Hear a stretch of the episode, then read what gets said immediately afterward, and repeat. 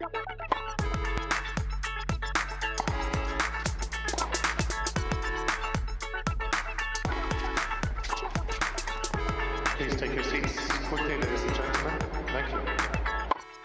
everyone, welcome to another episode of Chewing the Bat, where we delve into numerous sporting topics across Australia and also across the globe. In this episode, we're going to give you a cheeky nibble. My name's Jack, and I'm sadly not joined by good mate and fellow sporting diehard Gus Gus Bus, nor am I joined by our very marvelous and charismatic producer in producer Frey. Um, unfortunately, being in lockdown within Brisbane, we are miles apart, but that has not stopped us from getting some podcasts to the listeners. Um, okay, so we've had a really good chat from Gus previous to this podcast about our Olympic basketball hopes in the Boomers and also the Opals, of which are going to be playing this evening. So Tuesday night. Not quite sure what time. You'll have to go back and listen to that podcast from Gus. Um, but I'm going to be delving into a topic which is a very common topic within the sporting world, um, but more importantly within the tennis world, and it's the GOAT debate within the, big three. Um, previous to this podcast, myself, Gus, and producer Frey have had our GOAT trilogy where we listed, talked about some of the best athletes, or the greatest athletes of all time across all disciplines. So the likes of Muhammad Ali, Kelly Slater, Michael Jordan, Kobe, Phelps, Bolt, etc. Within this, one of the biggest debates we had and we continue to have is the greatest of all time on the men's tennis circuit. Roger, Rafa, or Novak. Now, all three players are on 20 Grand Slams, only Rafa holding a gold medal. Roger coming to the back end of his career, also Rafa, and Djokovic being the youngest of the three. We all know Rafa, 13 French Open crowns, uh, a few Australian Opens in there, a couple US Opens, and also a Wimbledon. Roger Federer being extremely dominant at Wimbledon, taking out eight titles, five US, six Australian Open, and the infamous French Open title against Robin Soderling. Djokovic is the only player out of the three to win all of the slams at least twice, which is quite remarkable. Now, if Djokovic goes on to win another slam, for me, he will go down as undisputedly the greatest tennis player of our era. Numbers don't lie in this. However, will he go down as the greatest of all time, the GOAT? Now, before I rip into this topic, I want to mention what I believe are certain criteria that a GOAT has to meet. And I've listed five of them. I've come up with five criteria. The first being team or individual accomplishments. The second being the impact on their sport. So, things that they've done to change the way the sport's been played. The third is their personal statistics. The fourth being the longevity of success. And the fifth being the, their effect outside their sport. Now, it's very hard for an athlete to tick all these boxes, but if they do, for me, they should definitely be considered one of the greatest of all time within their discipline. Now, this links a little bit to our GOAT chat within the Chewing the Bat podcast we had uh, probably a couple months ago now, where we talked about a vibe goat and also a resume goat. And within that, we separated the two um, in order to get the best vibe goats and the best resume goats out there. Now, my thinking for the overall goat debate is that the goat has to encompass both vibe and resume, of which uh, the five criteria are listed. Um, so, for those a bit confused about my idea here, um, I want to give some examples of where athletes are considered the greatest of all time or the GOAT within their discipline, but they're not exactly, sh- they don't exactly showcase um, their best statistics within the sport. So, first being Serena Williams, unbelievable. A GOAT on the ladies' side of um, the tennis calendar is with 23 Grand Slams. However, it's not the most, one behind Margaret Court.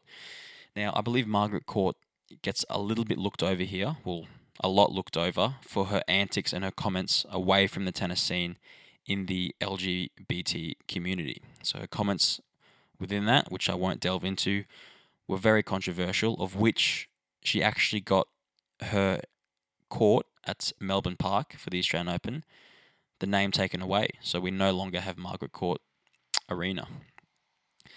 Another athlete, Kobe Bryant, um, obviously unbelievable statistics within his career. Not the best statistics. There's still a lot of players above him, MJ, Wilt, etc.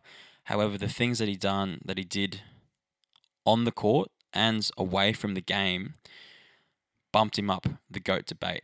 Um, and lastly, another one I could go on with many different athletes, but another prominent one is Muhammad Ali. 56 wins, 5 losses, an unbelievable statistical career, but it's not the best. Floyd May- Mayweather with 50 and 0, 50 wins and 0 professional losses. Unbelievable. But once again, Floyd's antics away from the boxing ring and his persona and the way he goes about things, I think he gets overlooked a little bit. And I believe that Muhammad Ali, with his being very vocal within the active, um, uh, the civil rights activist and the things that he did away from the boxing ring, made him the greatest of all time. Now, let's get back to the big three on the men's tennis scene. Um, so, statistically, all three of them speak for themselves. However, let's focus on the fifth point of my GOAT criteria, which is their effect outside of the sport. And also delve a little bit on their attitudes and what they do um, within their profession and on court. Now, what I'm about to highlight with Djokovic does not come with hate, or maybe a little, but it comes in mere frustration of the idiotic and stupid things he's done in the past to tarnish, unfortunately, tarnish his GOAT reputation for me. Um, firstly, Djokovic, you know, he's been extremely controversial in the way he goes about things on court. I do agree for the majority of his career, he is extremely good mentally, especially in big Grand Slam matches where he his fight, his his his attitude, for the most part, is quite good. Hence being number one in the world. However, his actions and demeanor on court sometimes are seen as brat-like, in quotation marks, not from me, and aggressive, especially towards umpires. For example, there have been a few times in his career where he's had a few huge, huge meltdowns, which I don't know if you would see from Rafa and Roger. We have seen Roger smash a racket recently. I believe it was about four or five years ago. Out of nowhere, he didn't show any anger or frustra- frustrations leading up to that racket smash. Smashed it, and I don't think we've seen anything from him since.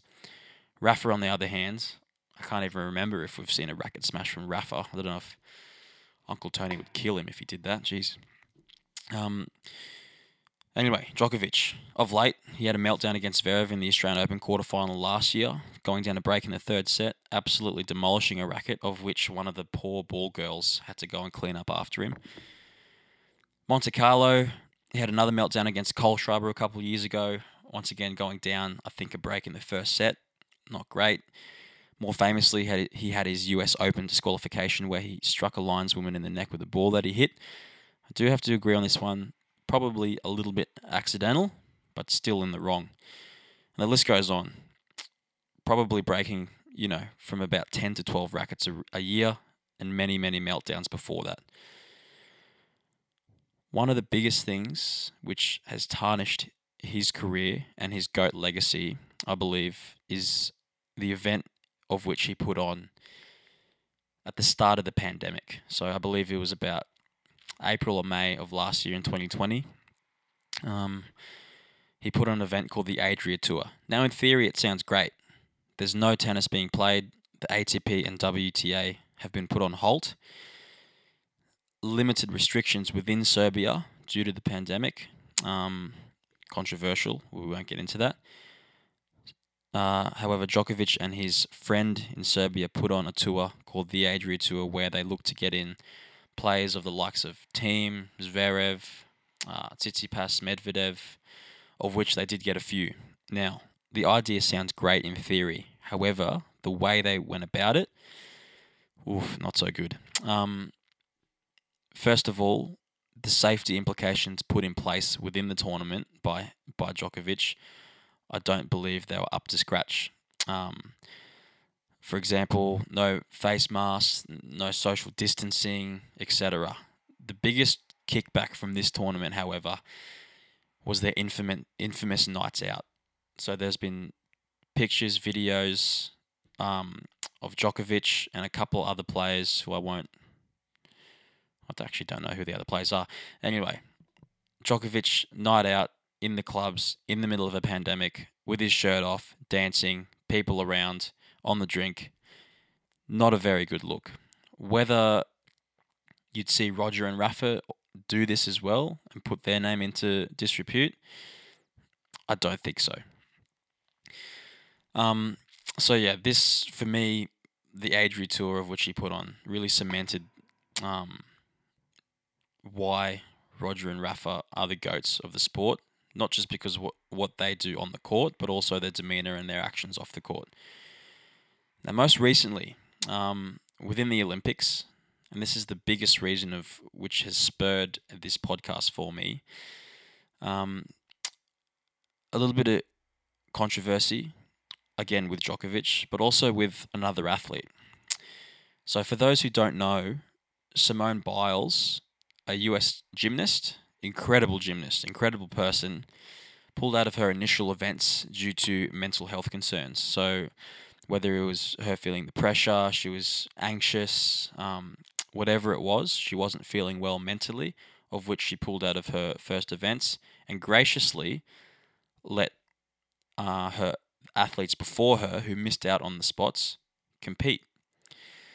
Um, so, from that, an extremely gracious thing to do to accept her mental health issues, put someone else in who probably deserves it as much as her, and also make it public. Um, that's not the problem. The problem for me was comments made after it, in particularly from Djokovic. So in Djokovic's one of his press co- uh, post-match press conferences, he got asked indirectly about the issue of Simone Biles pulling out due to mental health concerns, and also probably relating to Naomi Osaka's battles at the start of the French Open. Um, also, she pulled out due to mental health battles, feeling the pressure from media and the press. All, all well and good. Djokovic goes on to make a comment about Simone Biles and says athletes need to be able to handle the pressure of the pressure of sports, essentially. He didn't target it exactly towards Biles, but it was indirectly related to it, of which he made a comment about. Now, fair enough if Djokovic goes on to say these things, if he has an absolute unbelievable past in terms of his demeanor on court, his actions, his um, handling of situations under pressure, and also fair enough if he goes out the next day and plays an unbelievable match, puts on a mental showcase, a tennis showcase. However, he did not do that.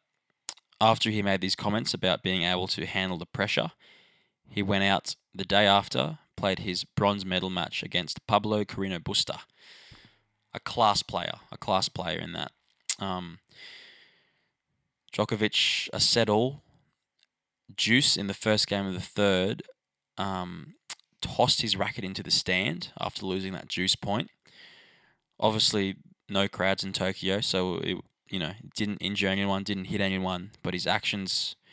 And having said this, the umpire did not even give him a warning, which anyway we won't get into.